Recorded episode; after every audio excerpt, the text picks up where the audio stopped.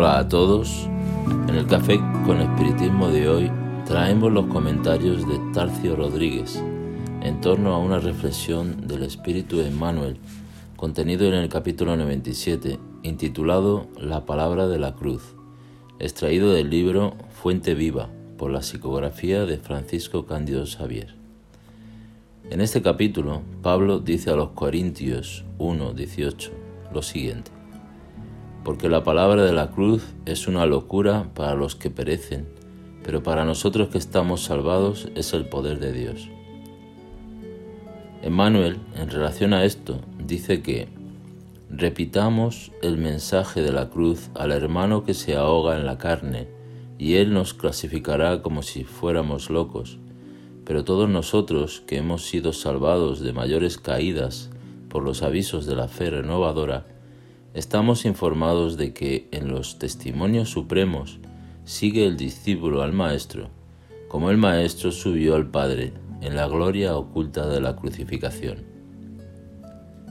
La palabra de la cruz, como dice Pablo, puede parecer contradictoria cuando perecemos en el mundo, cuando nos deparamos con las dificultades, los desafíos.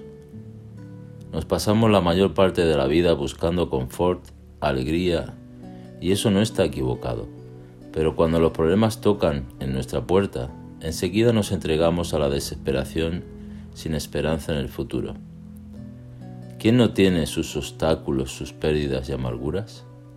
¿No son estos los mayores estímulos para desarrollar nuestra inteligencia y nuestra persistencia? La persona que pasa por la vida con todas las facilidades del mundo verdaderamente ha perdido una gran oportunidad de aprender y, a su vez, es probable que también tenga enormes dificultades para entender el dolor del otro, ya que puede estar viendo la vida desde una perspectiva ilusoria. Y ya que el dolor es siempre una palanca del progreso, ¿debemos buscarlo voluntariamente? Parece claro que no, pues la vida y las circunstancias se encargan de colocarnos desafíos que realmente podamos vencer. Sigamos fuertes, con el buen ánimo de Jesús el Maestro, la mejor herramienta que nos dejó, no engañándonos con las victorias aparentes del mundo. Los aprendices del Evangelio siguen firmes en las dificultades y comedidos en la bonanza, pues como dice Emmanuel, el Cristo usa el fracaso aparente para enseñar el camino de la resurrección eterna, demostrando que el yo nunca se dirigirá hacia Dios, sin el perfeccionamiento y sin la sublimación de sí mismo. Mucha paz y hasta el próximo café con espiritismo.